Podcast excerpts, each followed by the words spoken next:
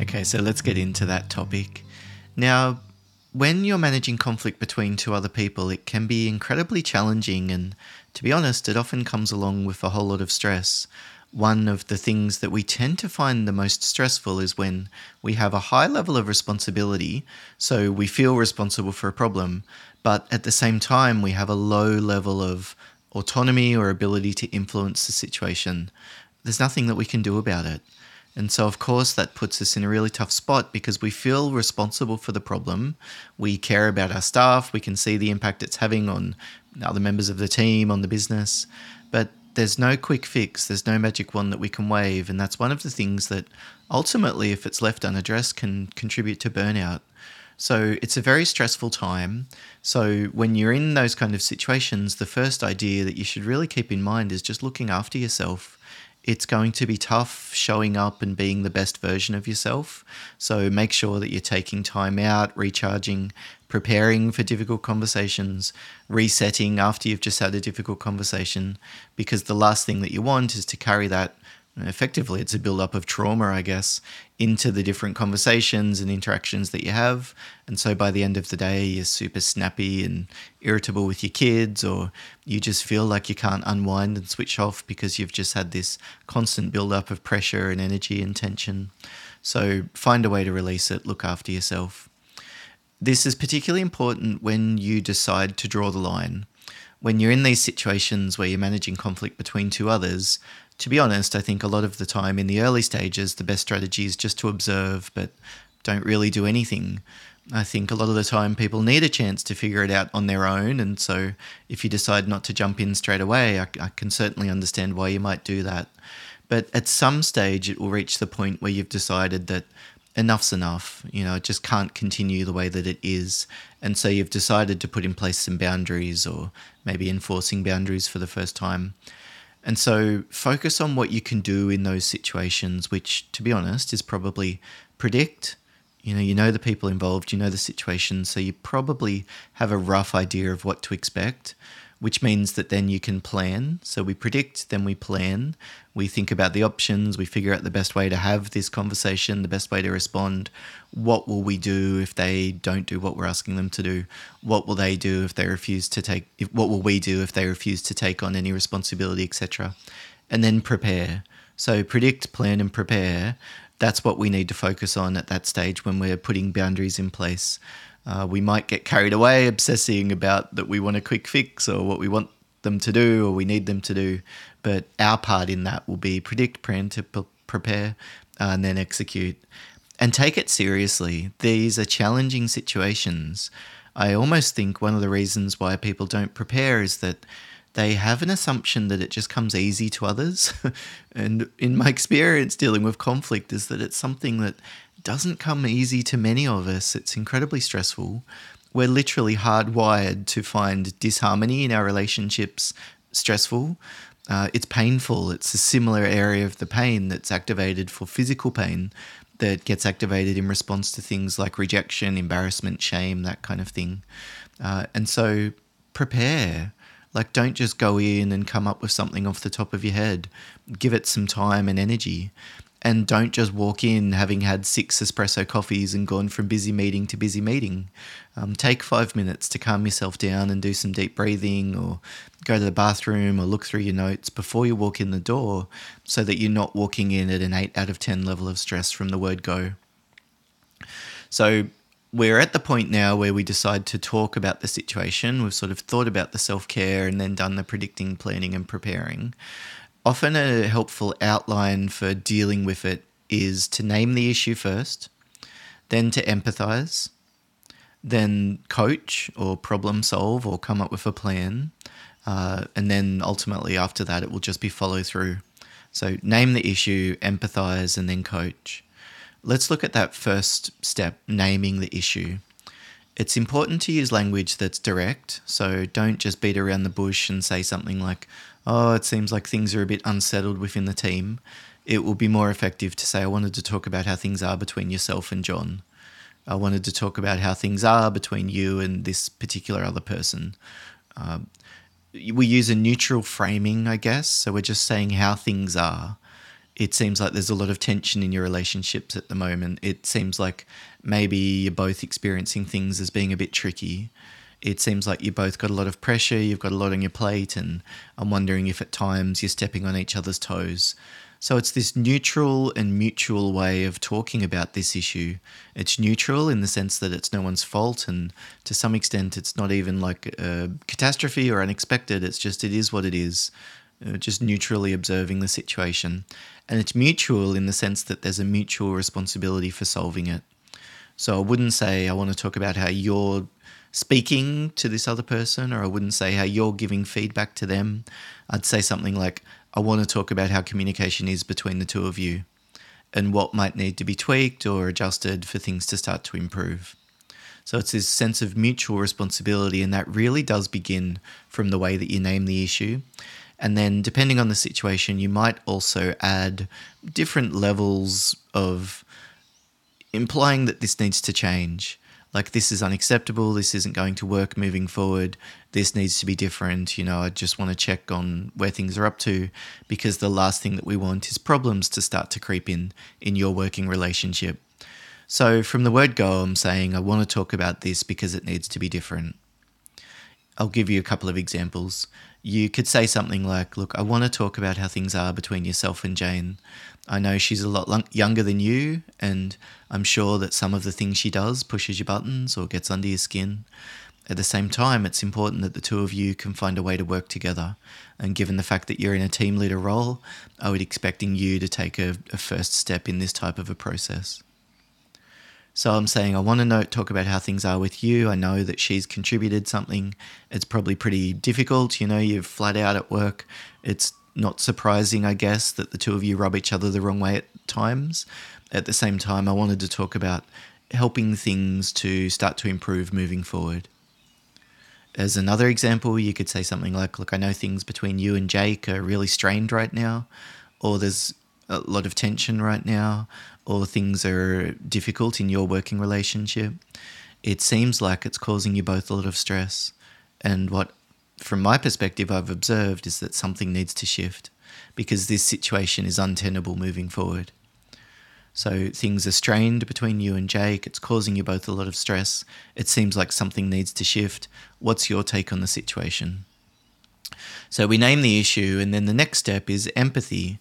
And that often starts with exploring and then involves acknowledging. So, if we break that empathy process down into explore and acknowledge, exploring is often the questions that we ask, the way that we open up the conversation, the prompts that we give that get the other person to keep speaking. Uh, acknowledging is where we play back or name or summarize or just I guess, validate some of the emotions or negative impact or efforts that the person's made or energy levels, etc. So at the beginning, you could just ask something general, like, "What's your take on the situation? What's your perspective? How do you see things? You know, what what what are you finding at the moment from your point of view?" And it's really just this neutral, curious way of saying, "What's going on from your perspective?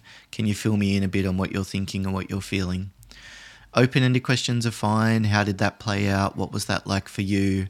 Uh, how how did you respond when that happened? These kind of questions, they're particularly helpful and they're called open ended questions because the other person can answer in any number of ways. Closed ended questions, though, can still be really helpful and they're good, they're perfectly fine. The problem is that if you ask too many closed ended questions, so I'm talking about questions that are like yes and no, or when did that happen? These types of questions. Did you talk to him or him? There's a limited number of possible responses there. That's why they're called closed. And if you ask too many closed ended questions in a row, it tends to start to feel like an interrogation. So, a closed ended question like, um, Have you had a chance to talk to him about this yet? I think that's helpful because it's very specific and it gets the other person to focus on a very specific thing. Like there was an opportunity to talk to the other person about it and they haven't done it. Or is that a way that they've contributed to it? Or how is this the fact that it hasn't been discussed meant that things have started to get worse behind the scenes. So, closed ended questions are really helpful for bringing focus to a particular area, or sometimes you do just need a particular bit of information. But I would put the, the emphasis on not so much you understanding what's going on, but facilitating them to develop awareness of what's going on. Coaching approach. I'm not the one that needs to be the expert and teach them. What I need to do is facilitate their learning. So we ask open and closed ended questions. The other thing that we can use is mirroring or reflecting, basically, where we repeat back a few of the words that the person said. So, you know, if they say something like, I'm just so sick of them, they're just being completely unreasonable, you could reflect back that you feel like they're being unreasonable with that upward inflection, so it sounds a bit like a question. It's this really lovely organic way of getting the other person to keep talking without needing to ask another question. And in my experience, it's just a really helpful tool that we can use to encourage the other person to expand and explore. And then after they've shared a bit, we would just acknowledge it. It sounds like things are really tough right now. It sounds like that's been really draining. Um, it sounds like that's actually caught you off guard. You hadn't experienced this with other people you've had to deal with. It sounds like you've found this all really frustrating. It's just summarizing what they've told us. And then the final step is to coach. We're helping them to develop a plan, helping them to get clear on what they're aiming for, and helping them to take a step in that direction. So, if our goal then is to coach them around what they can do, first we need to ask them about what kind of relationship they need. So, literally, we can just say to them, Look, what kind of relationship do the two of you need to have together for this kind of problems to start to minimize? You could say to them, You know, look, you don't have to be friends, you don't need to be mates, you don't need to be buddies. Uh, but at the same time, if the fact if the two of you can't speak to each other, that's not going to work given the fact that you're in the same team. So, could you help me understand from your perspective what would just an appropriate, respectful, professional relationship look like, just from your, your point of view? So I'm saying to them, what are you aiming for here? and that's sometimes quite enlightening for people to realize that they don't need to be friends. It's particularly important if they were friends previously and then there's been some kind of a falling out or an incident or something like that.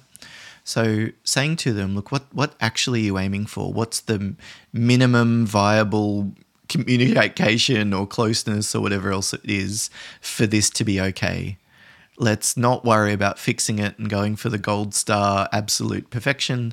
What's a good enough version of reality? And then we start to shift our focus on aiming for that. Then I often just ask questions around options. What could you do? What have what what have you thought about doing? Um, what have you tried when you've been in these kind of situations previously?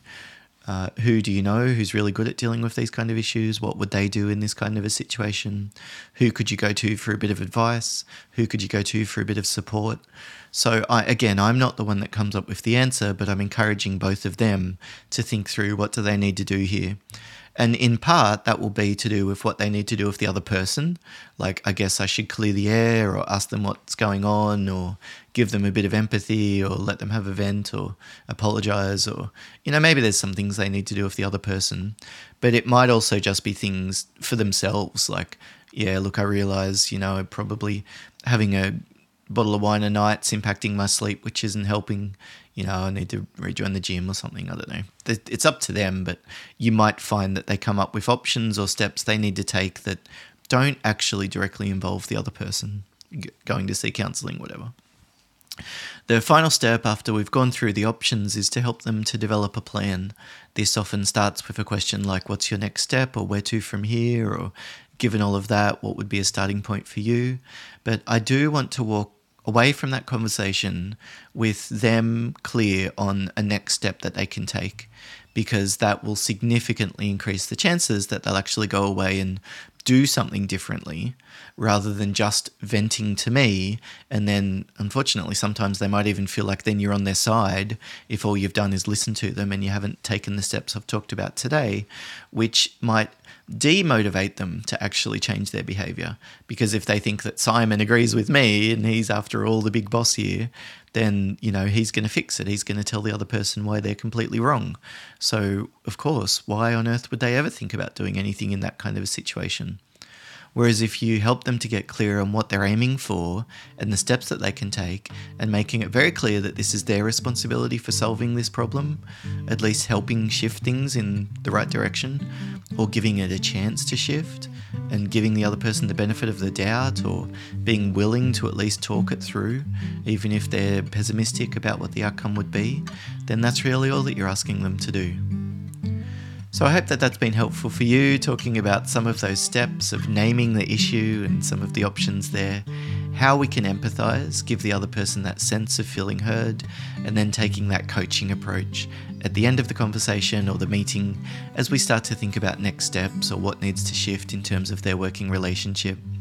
Thank you so much for listening. Again, if you've got a question or a, a bit of feedback about the podcast, you can shoot me an email podcast at simongood.com. Otherwise, all the best for managing the conflict situations that you're dealing with at the moment. Bye for now.